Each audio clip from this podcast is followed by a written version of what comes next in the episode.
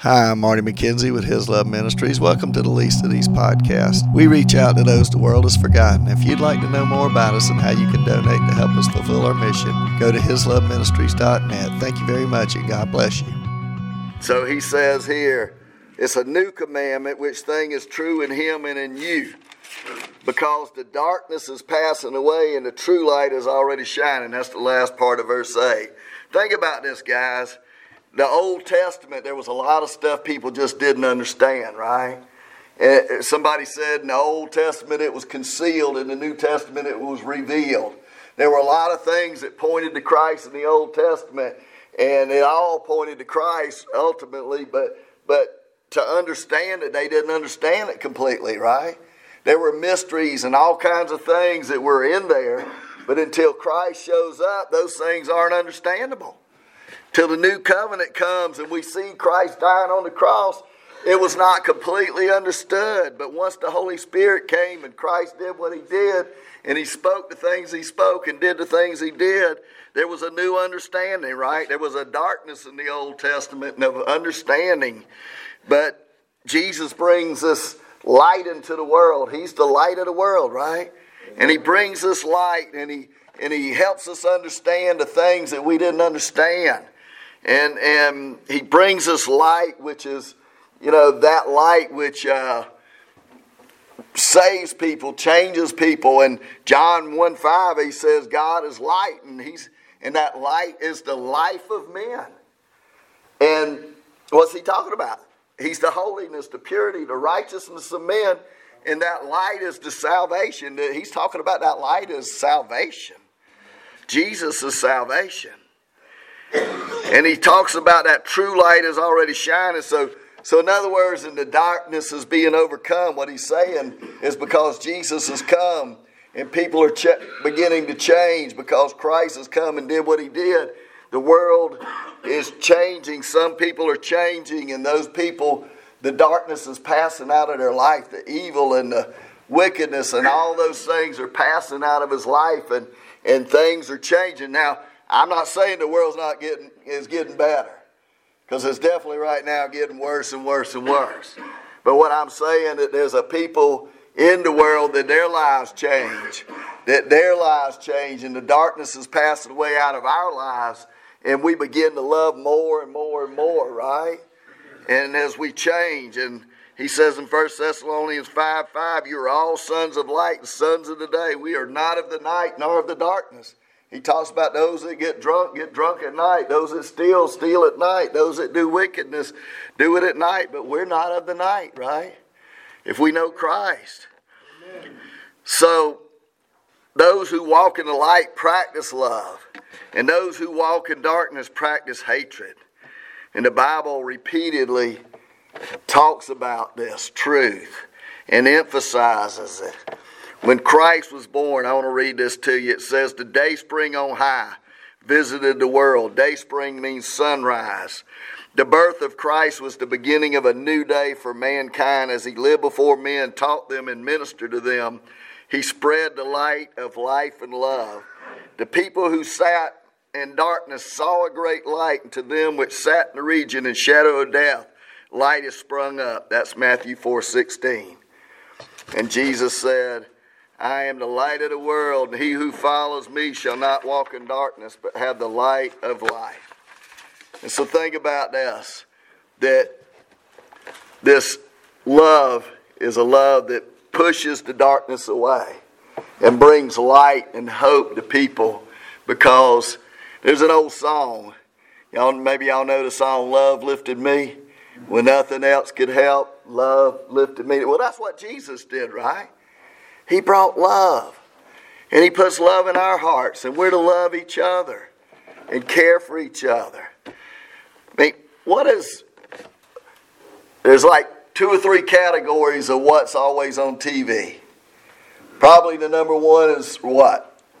It's always about love. Songs and and and then the other stuff is what? Good against evil, right? And so where's all that come from? Why are those themes always around? Because we know those things are true, right? and, and it's in the Bible and it talks about these battles. And even sometimes, you know, even when you're not doing right or even before you saved, you still want to see the good guy win, right? you know, you always, you know, you always want to see the good guy win. Least I thought most people do. Maybe, maybe the people that are really evil want to see the bad guy win. I don't know. and kill the cop or kill all the people that's trying to lock him up or something. I don't know. But I, you know, I just always felt that way. I mean, they, and then there's the example of love. We'll look at verses 9 to 11. He says, He who says he is in light hates his brothers in darkness until now. And he who loves his brother abides in the light, and there is no cause for stumbling in him. But he who hates his brother is in darkness and walks in darkness and does not know where he's going because the darkness has blinded his eyes. So we see that this love is not only new in what it emphasizes, what it focuses on, is not only new in the example of, of Jesus Christ, but it's new in experience. In other words, uh, Christians walk in the light and fellowship with God, and because we do, we have fellowship with each other, right? And there's a sweetness. We were had a group of people over at the house the other night. We got a little uh, small group. We get together on Thursdays and we go to a guy's house not too far from here uh, Dale that comes with it, that comes with me, and uh, we had a little fellowship at the house, and and um, and I just said, you know, I always hate to leave those things and have to go back to the real world. I like hanging out with my Christian friends and brothers and sisters in Christ, you know, because I love them. But then there comes a time when you got to go back to where you were at, and you, you, you can't do that anymore. You got to go back to the real world, right? You got to go home and go to bed and get up next morning and go back to work and do all those things. But one day in heaven, that will be forever. We'll be fellowshipping with, with each other and, and worshiping and fellowshipping with God. And so we can love each other. But look what he says. The one who says he's in the light, there it is again, that says he's in the light, and hates his brothers in darkness until now. In other words, this guy's another liar. He, he's not really truly a Christian. If he says he's in the light and hates his brother, I mean, yeah, as Christians, we can kind of hate people for a while, but if we're really truly Christians, we can't continue to live that way. I told y'all that story about the guy behind me the last time I was here. That, that for years, I, I just kept trying to forgive him he did something wrong and then I responded wrongly and then I kept trying to forgive him every time I'd think about him, no matter what I did. The hair'd stand up on the back of my neck. And I just get aggravated, you know. And then one day God says, Son, if you want to go do ministry for me, you got to walk over there and knock on his door and ask him to forgive you. And I said, Okay. And it was one of the hardest things I've ever done. But I went and did it. And he said, well, I wish you'd have wanted to come over and. And I said, well, why didn't you? I said, you did wrong. And I responded wrong. And I said, you know, it's done with now. I'm sorry. I forgive you. But you know what? That doesn't mean I have to keep hanging out with him, right? Because his life still kind of was, he's still a shaky guy. I don't, I just don't understand people like that. He's one of those if we say. He always looked good on the outside, but even his neighbors used to say things about him about, well, I don't know about that guy. And, uh, but I just had to go forgive him. You know? And it was hard, but I did it. So we've got, the Christian life's got two relationships one towards God, that's vertical, and then horizontal. Kind of looks like a cross, doesn't it? When you get this right, these will be right. You can never be wrong in this area and be right with Him. Amen. You remember what that verse says? I can't remember where it says. I think it's Matthew 5, and it talks about where if you got something against your brother, go and, go and get right with him before you bring your gifts to the altar or before you have fellowship. You know, it talks about that when you do the Lord's Supper. Go get right with people, right? You got to get right with people before you can you can uh, be back in fellowship with God. And so there's no book in the Bible that illustrates the blinding power of hatred like the book of Esther. You know that guy Haman, he wanted the Jews dead so bad and ended up killing him, right? And that's what hatred does. It kills you, kills me. You know, what was that little ditty? I can't remember how it goes, but uh, when you when you quit hating somebody, you set a prisoner free, and the prisoner you set free is me. Because most of the time we hating somebody or disliking somebody, mad with somebody, and you know what? Hell, they're like, who cares? Whoop de doo. That's your problem, Bubba. For most time they don't even know we mad with them, right? they don't even know we mad with them. So the believer who can love all believe the, the person who can love all believers under any circumstances is a person who walks or lives in the light because he's in fellowship with God. And he can fellowship with any Christian anywhere. He may not agree with every Christian, but he fellowships with him nevertheless. You know, sometimes people say that Christians and they believe all kinds of crazy things that are really things we, you know, that are salvation issues. And we have to separate from them. But if they believe stuff that's not a salvation issue, when I talk about salvation issue, I'm talking about uh, Jesus is the way, the truth, and the life, and salvation is by grace through faith and Christ alone, I faith alone, and that's the only way, right? It's not a works, right? Christ was born of a virgin. He, the scripture is God's word. We believe that. If you can't believe in the beginning God created the heavens and the earth, you may as well throw the rest of the Bible away. And some people will say, well, you know, that's poet. That's, that's poetry. That's not really historical. God said it was. You know? That he died literally, physically on the cross. He was buried, and rose again the third day. That's the gospel. That he's coming again one day, literally, bodily, to get us. Salvation, those are the main issues, those things.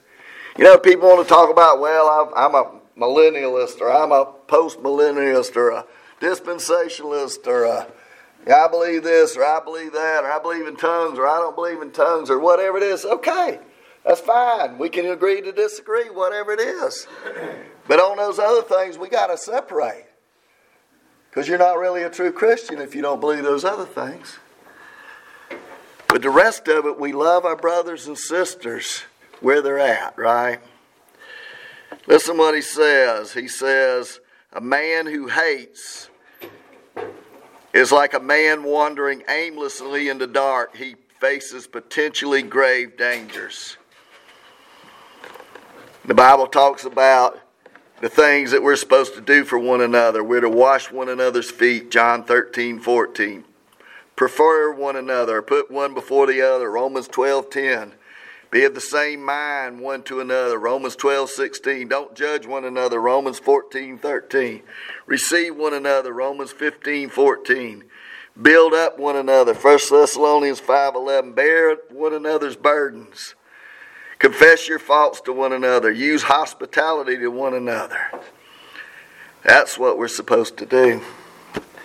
But when we practice Christian love, We'll be living in the light. We'll be living in fellowship with God and our Christian brothers. Secondly, we won't become stumbling blocks to other people.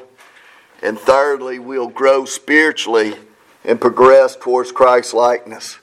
You know, so many times when we don't love people and we hold all these things in our hearts, it keeps us from having the joy and the peace and the abundant life that God wants us to have. Do you know that? When we hold all that stuff in, when we don't let it go and give it to God, you know. I mean, no matter what it is, guys, I, you know, I don't know where you've been, what, what, what's going on in your life, but anything that you've got in your life, no matter who did it to you or what you did, you can trust Christ and ask Him to forgive you if you did stuff.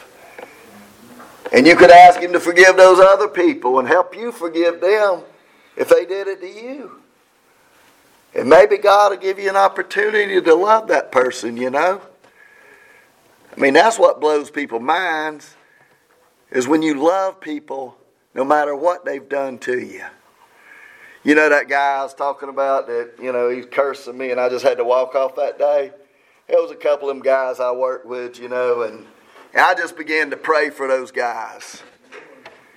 I began to pray for them, and at first it was just like, you know, I'm praying, but I don't mean this, you know.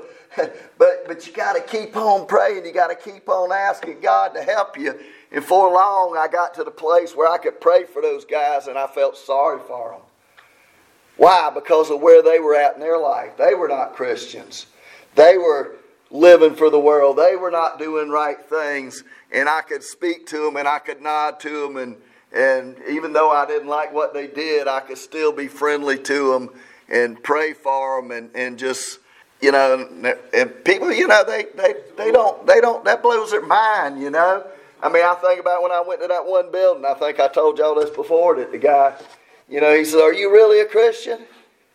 And I said, Yeah, I am. He said, Man, I see people trying to get to you. They trying to trying to just chew on you and gnaw on you and make you mad and you stop and let them say what they want to say, and then when they get through, you just kind of go on about your business, what you were saying.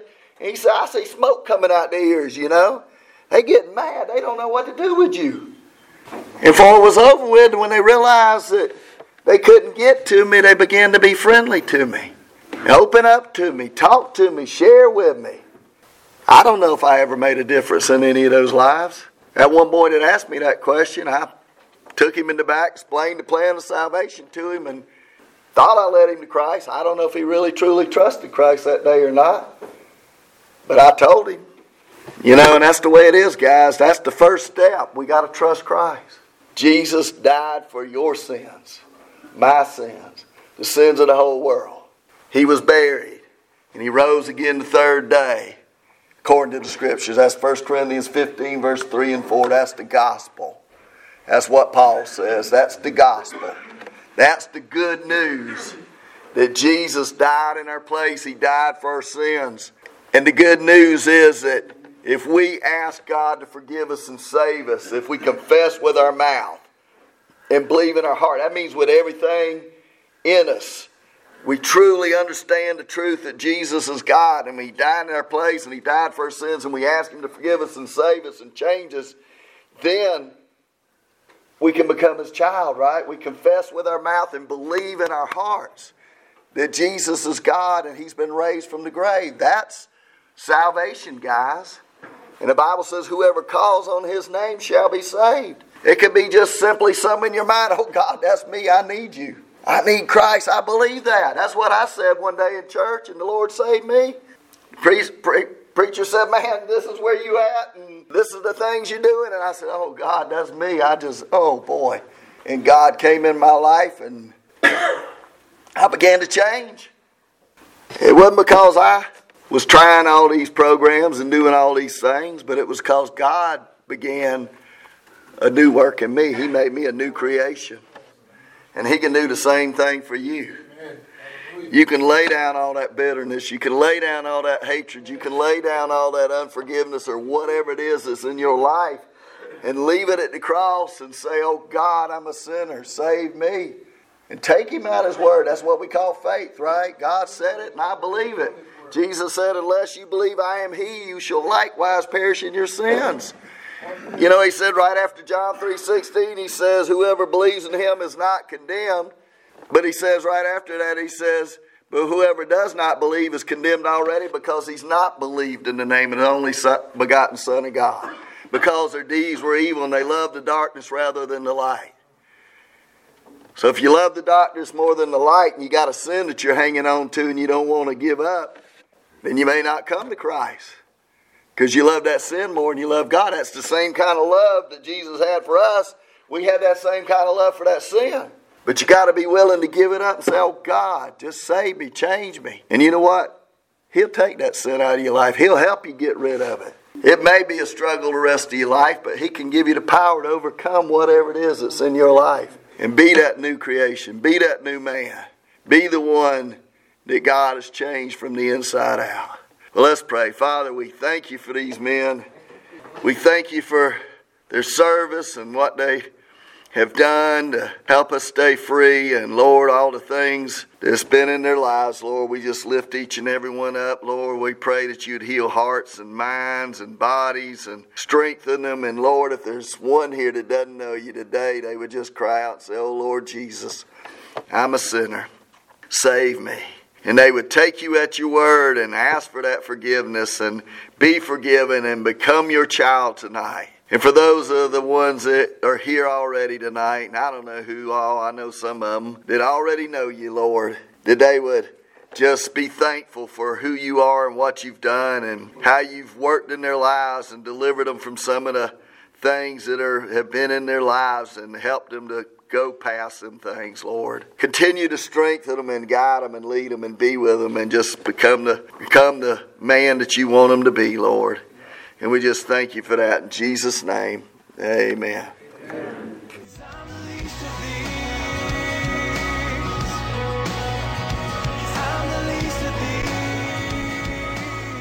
Hi, I'm Marty McKenzie with His Love Ministries. Please help us reach out to those the world has forgotten. Everyone we minister to is locked up in some way, shape, or form. Those in the nursing home facilities are locked up in bodies that do not work in a wheelchair in a bed. We minister to children and youth who are locked up because of behavioral problems. Some have told us we want to have a real family because their parents have lost or given up custody of them. Other kids are locked up because they've committed crimes. We also minister to those locked up at the jails and the prisons, to those locked up in addictions to drugs, alcohol, depression, and suicidal thoughts, to those locked up in a variety of other things that keep them from becoming who Jesus wants them to be. He came to give us abundant life, joy, and set us free, and these people that we minister to are not free. Our desire is to show them, whatever their background, no matter what they've done, to see how much God loves them. We seek to help them receive forgiveness and freedom from their sin in Jesus Christ. We minister in the local area of Savannah, Georgia, and surrounding Effingham and Chatham area. We have recently expanded our ministry to the Lexington, Columbia, South Carolina area. We do over 2,000 services every year. We hope and pray that you will support us in some way that so we can continue our mission. Go to hisloveministries.net and click on the donate now button or send it via regular mail to Post Office Box 1881, Lexington, South Carolina 29071. We hope and pray that you will do that. Thank you and God bless you. And you shall know the truth and the truth shall set you free. John 8:32.